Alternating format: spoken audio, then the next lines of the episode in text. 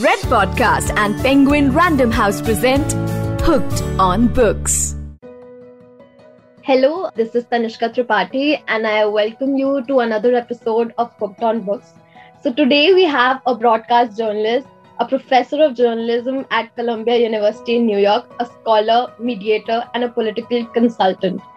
He is here to talk about his book, In Love at Ease Everyday Spirituality with Pramukh Swami. Uh, this book weaves into stories from his interactions with people in over 70 plus countries, along with the frame of spirituality and personal growth set forth by his own guru. His experience as a performer and commentator of bhakti poetry and music adds to the flavor of this poetic and musical, heartfelt, his personal collection of these stories. So, the first question that I want to ask to Mr. Yogi Trivedi is how did a journalist in USA, a scholar from the Columbia, get initiated into Swaminarayan Sampradaya? Yeah, I wouldn't think of it as an initiation into the Sampradaya. I would think of it more in lines with a personal connection with a guru. I start the book off by saying that I took my first steps and I had my first fall in Pramukh Swami's presence. Um, and that's what spiritual masters are. They they essentially true spiritual masters become ideal walking partners in life. And so they walk with you from those first steps and that first fall you take. They help you up as you make progress on the journey. So as you're progressing as a student as a uh, eventually a professional whether it's a journalist or a doctor or a, an author um, and in, in that entire journey, in your personal life as a mother, father, son, daughter, um, grandfather, even, um, which I talk about in the book where Pramukh Swami and spiritual masters like him see three, four generations of people and families in, in their everyday life and, and, and uh, their progress. And throughout all of that, that constant presence of a humanly divine guru whose hand is felt on your back or your shoulders, supporting you, guiding you, um, giving you that warmth and comfort as you grow, fall, and grow again um, is something that, uh, in my case, it happened to be Pramukh Swami, and I felt that presence as I um, as I progressed, and that is why I think, um, you know, someone who studies religion, someone who questions religion and religious communities as a as a scholar and uh, and a journalist, um, you often doubt, you often question, you often do things that may even lead you away from a religious community or tradition or um, a set of practices or rituals. Um, and Pramukh Swami gave me and millions like me that space to discover, to question, to explore. And yet he was always there. It was almost like no matter where you wandered around the world, um, he sort of, when you came back, he was always there, non judgmental, always uh, um, comforting and always supportive um, in in making sure that that you were ready to move on. And I think that is why. So your question was, um, how did you get initiated into the Swaminarayan Sampradaya? I answered it slightly differently in saying that um, more than the initiation into the Sampradaya was the presence of the Guru and his love and warmth that held me and millions like me um, in the community and and and made us feel uh, a part of the tradition. Yeah like as you mentioned uh, that you know the book talks about how you can be a better human being in every aspect of life. And that is something that personally integrated me the most was uh, the blend like for us spirituality of, like from a layman's perspective one would think that spirituality is only for the ones who have given on the materialistic things you know or on the path of giving up everything not the uh, regular activities or the human relations that we have so I really want you to talk about the blend and how that you have learned the amalgamation of both the normal life, uh, the working careers, the relationships, and spirituality with it. And I think that's what this book really focuses on. I was in an elevator in Mumbai in a hotel lobby, um, in, a, uh, in a hotel elevator, and um, I was recording the audiobook um, for In Love at Ease. And I had the book in my hand like this, and I was just standing there, a little tired. It'd been a long day in the recording studio. And a, a gentleman standing by me, it looked like he had had an even longer day than I did. He looked at me and he said, I've been married for 15 years. There's no ease in love. So if you look at the title, obviously, in love at ease. Um, there's no ease in love. And I said, "Sir, you have to read the book. Uh, I'm not trying to sell you uh, sell you my book, but I think balance is what spirituality brings to life. Um, being an overzealous religious person or an over ambitious career driven person or just a very laid back sort of let me take it easy and, and, and take it as it comes person. In Hindi or Sanskrit, the word we would use is atishayokti, a sort of an extreme sort of a, a, a leaning towards any one of those three can be harmful in, in sort of progressing and, and sort of finding a, sense of satisfaction and, and, balance in life. And I think that is what Pramukh Swami taught millions of us. When you look at his life closely, I remember Dr. Kalam had mentioned in one of his speeches as well the sort of balance in governance and balance in sort of uh, spiritual stability. All of that was something that he sort of found inspiration from in um, uh, Dr. Uh, in uh, sorry, His Holiness Pramukh Swami's life. So if the former president of India can find that kind of balance, I know that millions and people like myself found that as well. So that balance of achieving, that balance of being grounded in sort of satisfaction and then that balance of sort of being in love too right so wanting desiring um, achieving all of those go on one side and then this sort of satisfaction balance uh, groundedness all of that goes on the other and i think pramukh swami taught that through his life of how to be in love and at ease at the same time and i think you know that really came from his ability two things. I think to see the divine in all, which is the, the sort of one of the foundations of this book. Pramukh Swami didn't just love, he was in love with all of humanity and all of creation because he saw the divine in everyone and everything around him. The way he treated uh, cattle during the famine in the 1980s in Gujarat, or how he treated people who he was providing humanitarian help for after the earthquakes in Gujarat or the tsunamis in the Nicobar and Andaman Islands or uh, even places like Haiti, right? So, like, really far removed from even Gujarat and India and his own identity, he was able to see divine in everyone and everything around him. So, that was the one foundation for that balance. And that second foundation for his balance was his I lessness, um, meaning I less um, aham shunya, where he didn't put his ego, his own identity, his own sort of bold sense of presence at the forefront of everything. He always achieved, he always decided to grow, he always wanted to contribute to society, but he put himself at the sort of back uh, back end of things and he let other people take the credit he let other people grow he always found space for others and i think that balance of the two to see the divine in all, uh, and then also to put one's own identity at the back for uh, back end and put others at the forefront allows you to balance what you said your career, your domestic life or your familial life, and also um, your spiritual life. And so, in my own journey, to sort of conclude your answer, I, I found that Pramukh Swami as a model in that sense, where uh, he was never lazy, he was never complacent, he was never just okay with what was going on. He always wanted perfection. And yet, at the end of it all, um, he found the balance of sort of saying, but spirituality, God, um, the divine, uh, other people, put all of that at the front, then you find that that striking balance between being in love and at ease. Does that make yeah. sense? yeah it does it does make a lot of sense so like uh, you have been in conversation with politicians you interview terrorists and you know like your work has been so dynamic uh, and you know as success comes there's a lot of failures there's a lot of setbacks and regrets and everything so how did uh, your uh, upbringing with pramukh swami and you know your where was your sense of core that you came back to being okay with every failure or rejection that you saw in life? I think the reminder I saw in Pramukh Swami's life that helped me deal with failure, the sort of one thing that I saw in his life that was always a, an active reminder to me, was actually it has two parts. One is that he always derived his own strength to achieve, to love, to all of success and, and uh, growth from within.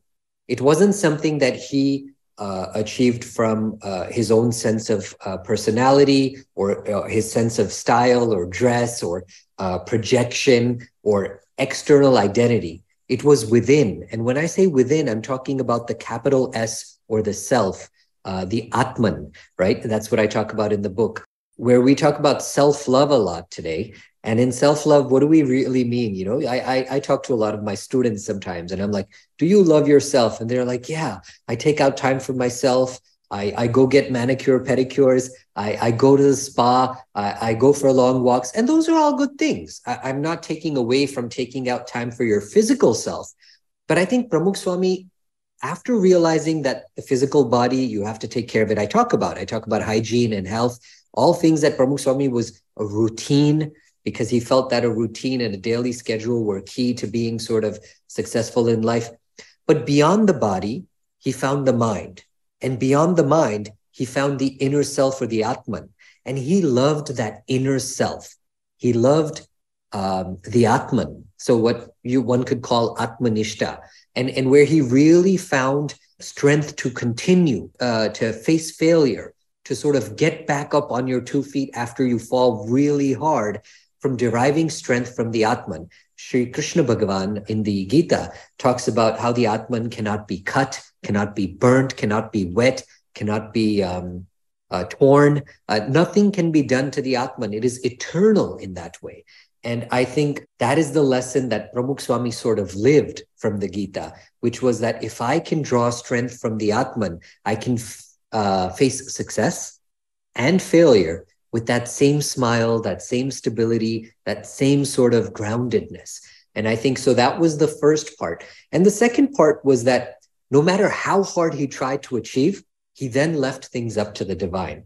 So that there was this satisfaction. And I think that also comes from the Gita. Shri Krishna Bhagavan talks about in the Gita how to, uh, Arjun, he's like, do what you need to do don't worry about how the result turns out right? So now i'm paraphrasing. Krishna bhagavan doesn't say it in that that sort of vernacular uh, english. Um, uh, and i think pramukh swami and ideal spiritual masters like him live that lesson in life. They work as hard when it comes to their humanitarian projects. They work as hard when it comes to um, the sort of outreach that they do with people. They work extremely hard when it comes to affecting change socially. But they work as hard as they can and then they leave the result up to the divine. And that brings that sense of ease we talk about to be able to sort of work as hard as you can and then to sort of um, not be stressed, not be anxious, not be overly obsessive. These two things, Atmanishta and then accepting the will of the divine. If these two things uh, one can uh, learn from Pramukh Swami's life, one can face success and failure with that same smile and stability yeah. So i want you to tell us about any one of your experiences with uh, either your colleagues or your students where you were just like in a normal scenario you were teaching or something was happening and something happened and you made a decision and then it clicked you okay fine this was something that i learned from pramukh swami and i used it. And you were like oh my god i made a better decision and you know it helped me in ways i can i could not imagine. So in the chapter one two three Four. Chapter four of the book, I talk, um, it's titled Embracing All. Um, and uh, it's unique because how many times I was talking to Dr. Shashi Tharoor and I was, um, we were talking about how many times does one start a chapter uh, in a biography or a book about a Hindu spiritual leader that starts in a Syrian refugee camp in northern Jordan. And that chapter, as you know, because you've read through the book, um, starts in a Syrian refugee camp in the home or a house, uh, a, a tin shed, uh, sort of shed of an imam, of a Muslim imam in a Syrian refugee camp. And I think that in itself, now, once you read the incident, you realize that I learned how to connect with him. I learned how to learn from him. I learned how to engage with his family, and um, we that sort of bridge we built between uh, me and his family and my students who were there would not have happened if I didn't sort of uh, if uh, if I didn't look to my guru to learn with an open mind and with a sense of gratitude with everyone I encounter, no matter how different they are. But that being said, just starting the chapter of a biography of a saffron clad Hindu monk um, in this day and age in a, in a refugee camp in Syria is a big deal.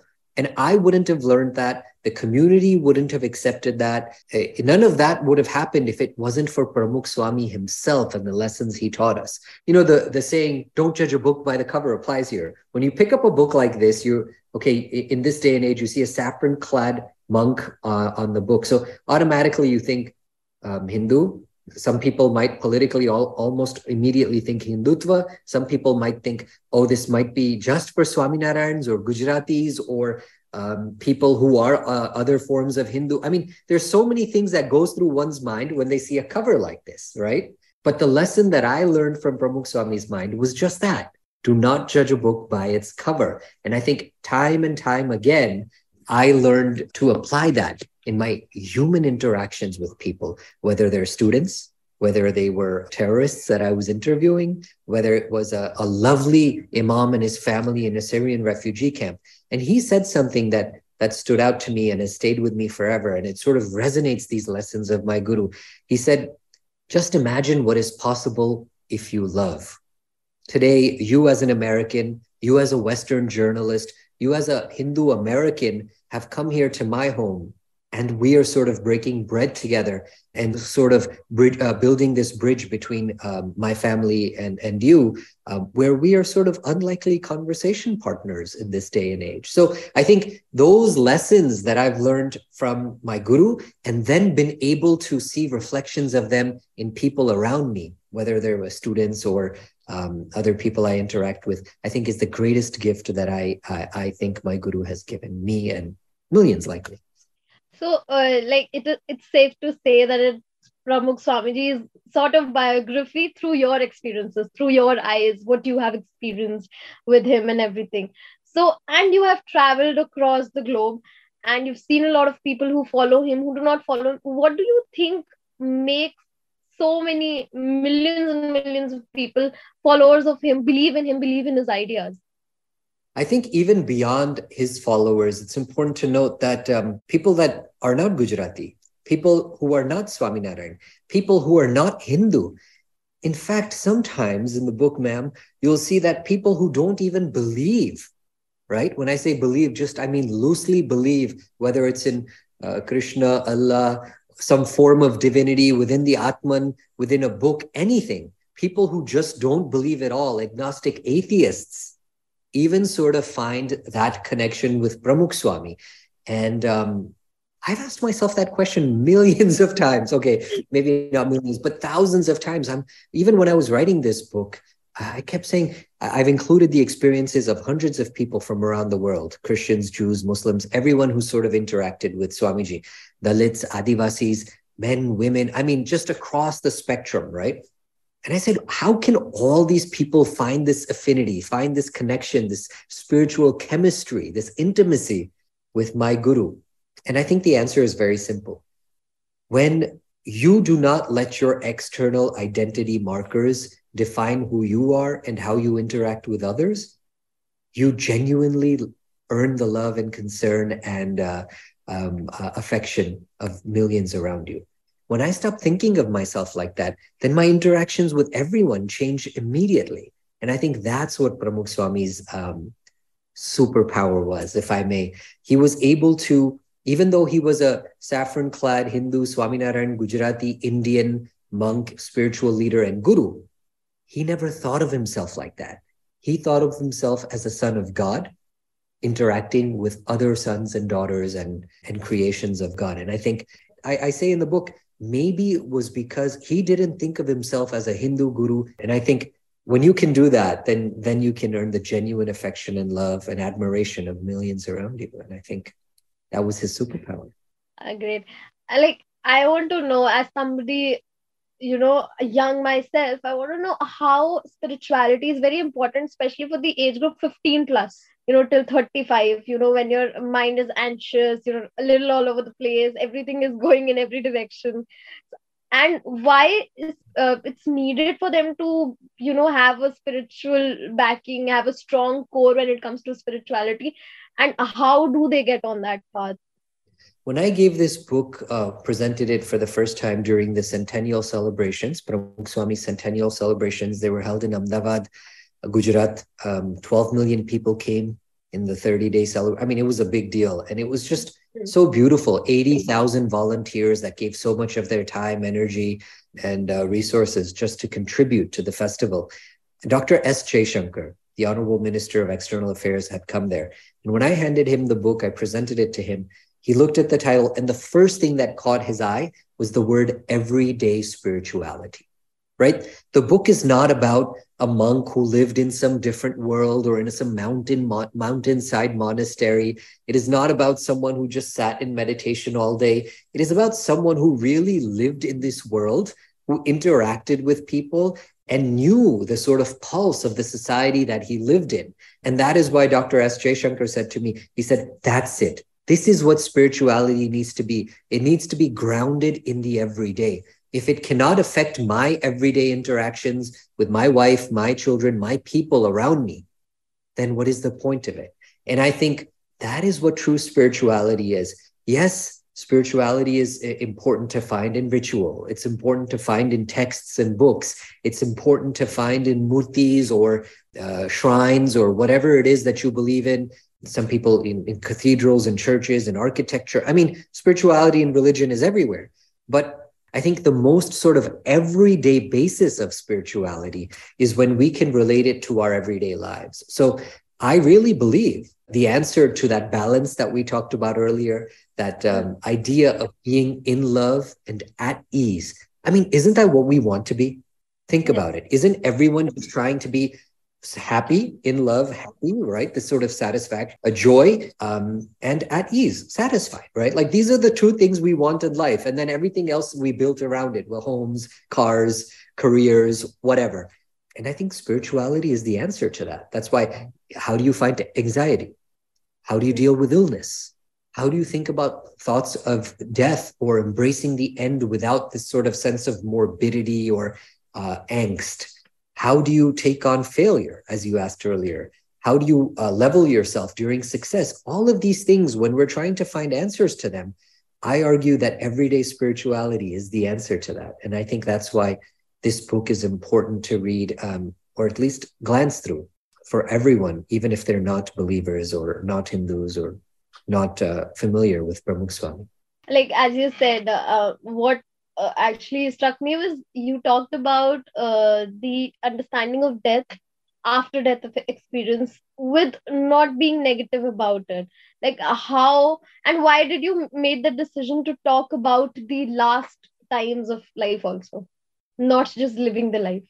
So there are two reasons. The one very personal reason is i have personally have dealt with illness um, chronic illness for a long time um, growing up so that is something illness, death, these are things that I've talked about, thought about, reflected on quite a bit. The second reason is that uh, my mom, who um, has been in New York, my mom and dad have both been, I was born here in New York. So she used to work for the fire department when um, 9 11 happened, uh, the World Trade Center attack. And um, she was ill because of uh, the work she was doing in that area and she got cancer. So she has been um, struggling with advanced cancer for a long time. And I've been watching her sort of deal with um, embracing death. And she does it quite gracefully. And I always thought I should learn from that. I mean, she's she can embrace death. She's not morbid about it.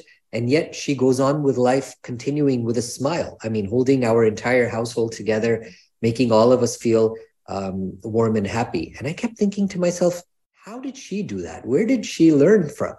And I realized that she was looking to her guru, Pramukh Swami, as a role model.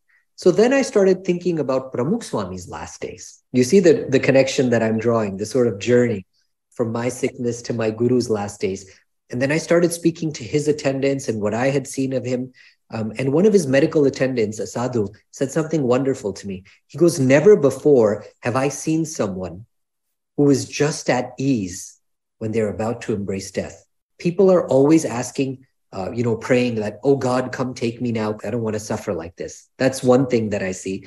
The other thing that he said he saw was that there is this sort of constant struggle to fight age and illness and sort of continue to live no matter like i want to get to 100 no matter what that sort of spirit to fight and he said in pramukh swami i didn't see someone who wanted to leave or i didn't see someone who wanted to stay he was just at ease in how he felt God and the divine were keeping him.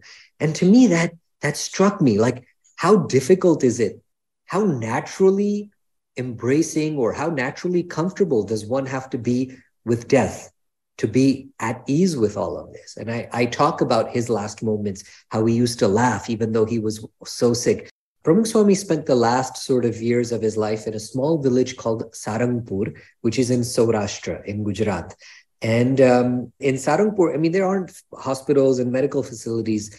And so what they would do what, once a week, they would take all the blood samples and send them back to Ahmedabad in the Ahmedabad, the large city in Gujarat, and make sure that they were, you know, not missing anything in, in Guruji's uh, blood work. And so it was that time again, they'd drawn the blood. And so every time they draw the blood and they were sending it, the medical attendant would pick up the bag with all the blood vials and they said, All right, Swami, I'm I'm sending it to Ahmedabad. It's that time again, you know, for the, you know, just to to to sort of strike conversation with someone who is so old and uh, uh, unwell. And Pramukh Swami, for some reason, was in such a jovial mood that day. He smiled and in Gujarati said, Kem Ahmedabad?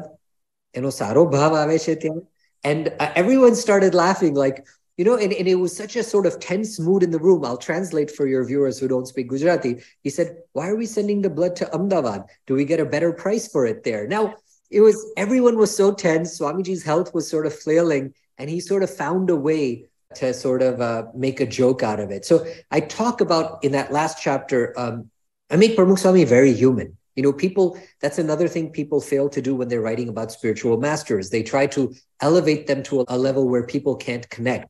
And I make them very human, uh, humanly divine almost, in a way where you can see someone who was so at ease with laughing, crying, illness, even his own anger um, to teach others, even when others got angry at him, all of that sort of humanness. And he was at ease with it. And so uh, in the Ramayana, uh, Valmiki ji describes Sri Rama Bhagavan not as God, but almost as uh, Nara Uttama, so a Narottama or a ideal human being. And I think that is eh, that is what spiritual masters uh, in this day and age sort of provide for us. A model of how to live life how to live everyday practical spirituality um, and I think that is why uh, this book, that is why Pramukh Swami, and that is why spiritual masters like him are important to us.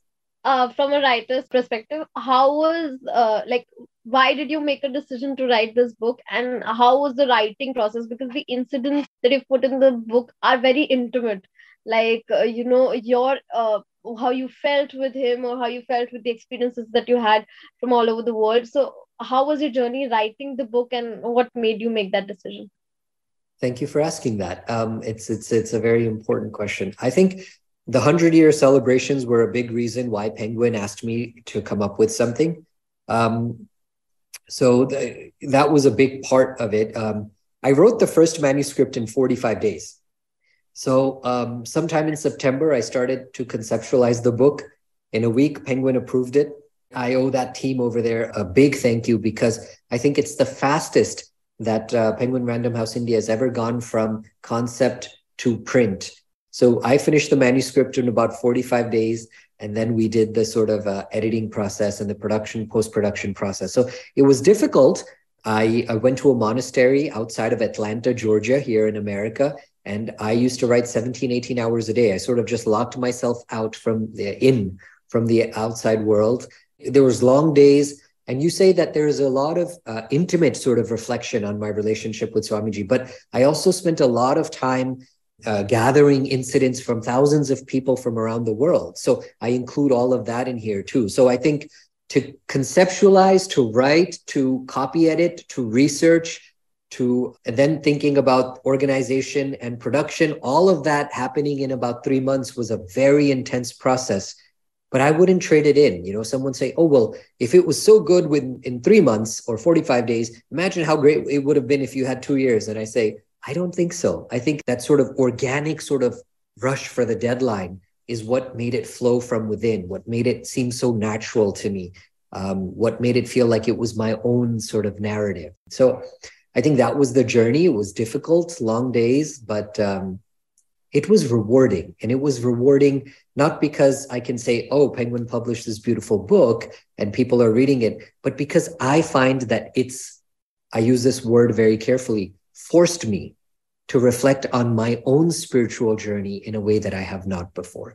It sort of reminds me now when I'm about to lose my temper, when I'm talking to someone, when I'm about to do something that might seem manipulative of, or overbearing in my interactions with people, it's made me overly alert, aware, conscious of how I can be a better human being. And so I am grateful for having the opportunity to write the book.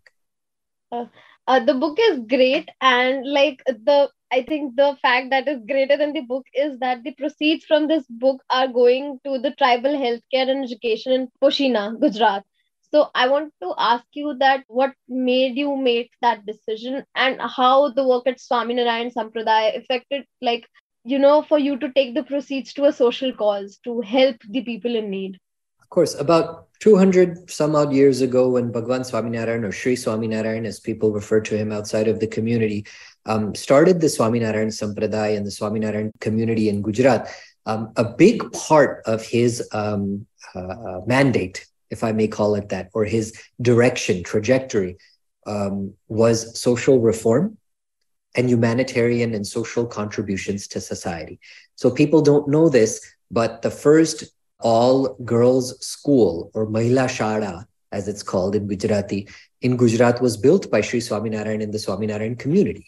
Um, the sort of sati pratha that was stopped, or sort of the burning of the woman on a funeral pyre with her young husband, was stopped in Gujarat and the western region by Sri Swaminarayan. Um, the, the other thing, the dudh piti, the sort of drowning of the, the female baby or female infanticide, as it's called, because of the dowry customs, which was a, a very a dark period in our history in India, was something that well, one of the people who stopped it first in Gujarat and the western region of India was Sri Swaminarayan. And this was all noted by the British contemporaries of the time who said, oh, dude, this guy is, this guy is really bringing about the social reform. He was also known for building uh, famine relief camps at that time, sadavrats, or handing out food when the, the droughts came during his uh, lifetime. He also built um, lakes and step wells because you know drinking water was a problem at that time in Saurashtra because rainwater was not being retained properly. So these are things that he was very passionate about and that he actually did quite actively to contribute to society. And in that legacy, I think Pramukh Swami was a sort of torchbearer on his own. He sort of revived it or took it to the next step you the embracing all chapter talks about how he really broke down the borders of caste he really broke down the religious borders in india and around the world in his interactions and teaching his own disciples to keep that open mind in their interactions with people around them. In fact, most people don't know this. In 1981, Pramukh Swami was one of the first Hindu monks to initiate people from Dalit and Adivasi communities into full blown um, uh, saffron clad Hindu initiation, a monk initiation, sorry, sadhu initiation. And so I think these kinds of sort of path breaking reform movements, uh, reform activities, initiatives were things that Pramukh Swami did wholeheartedly. And a part of that was his um, traveling in Adivasi regions in Gujarat and Western India. And so in the tribal sectors, I remember interviewing one of the dharma gurus or religious leaders of the Adivasi and Dalit communities. And he said, he said something beautiful. He said, people always want us to come to their ashrams or to their offices for a good photo opportunity. But Pramukh Swami was one of the first and only Hindu gurus who would come, spiritual leaders who would come to our followers' homes, who would come to inaugurate our Dalit or Adivasi mandirs or, or uh, temples of worship, uh, houses of worship, because he wanted to integrate society, not just use us for a photo opportunity. And I put that uh, in there. He sat in the homes of Adivasis. There are pictures in there. He ate with them. He stayed nights with them. Like Pramukh Swami stayed because he practiced what he preached. And at the age of 89, he fought with his own doctors and medical attendants to against their advice to go to Poshina to meet 10,000 Adivasis. And, uh, and then he asked, I remember this little detail, it's so beautiful. He asked the sadhus, what do they like to eat when they do a feast? And they said, uh, they love to eat shiro, or uh, halwa, as we call it in North India. And he said, oh, shiro sounds great. He said, Swami, but they make it with oil and not ghee. So we'll make it with oil. And Pramukh Swami stopped him. He said, They make it with oil because that's what they can afford. I want us to make it with shuddha ghee or chokhu ghee, as we say in Gujarati, pure ghee, and make sure you don't leave any stone unturned in, in making um, proper arrangements for the feast for these people. So, it, it, towards the end of his life, even, he always went above and beyond to hear those who were silenced, to give voice to those who were often unheard, um, to notice those who were sort of dismissed when they entered a room. And I think that is why I was driven to take the proceeds um, and royalties from this book and contribute them all to Poshina, um, a tribal community that was very close to Pramukh Swami's heart. Mm, thank you so much. Thank you so much for doing this interview. And uh, as the line says, uh, in love at ease, which is spirituality, which should be spirituality, to be at peace, to find that peace in our lives. So it has been great with you. Uh, and um, I have read the book, and I hope everybody who has read the book. So thank you so much for doing this. Thank you for making the time. I truly enjoyed it. Bye. Red Podcast and Penguin Random House present Hooked on Books.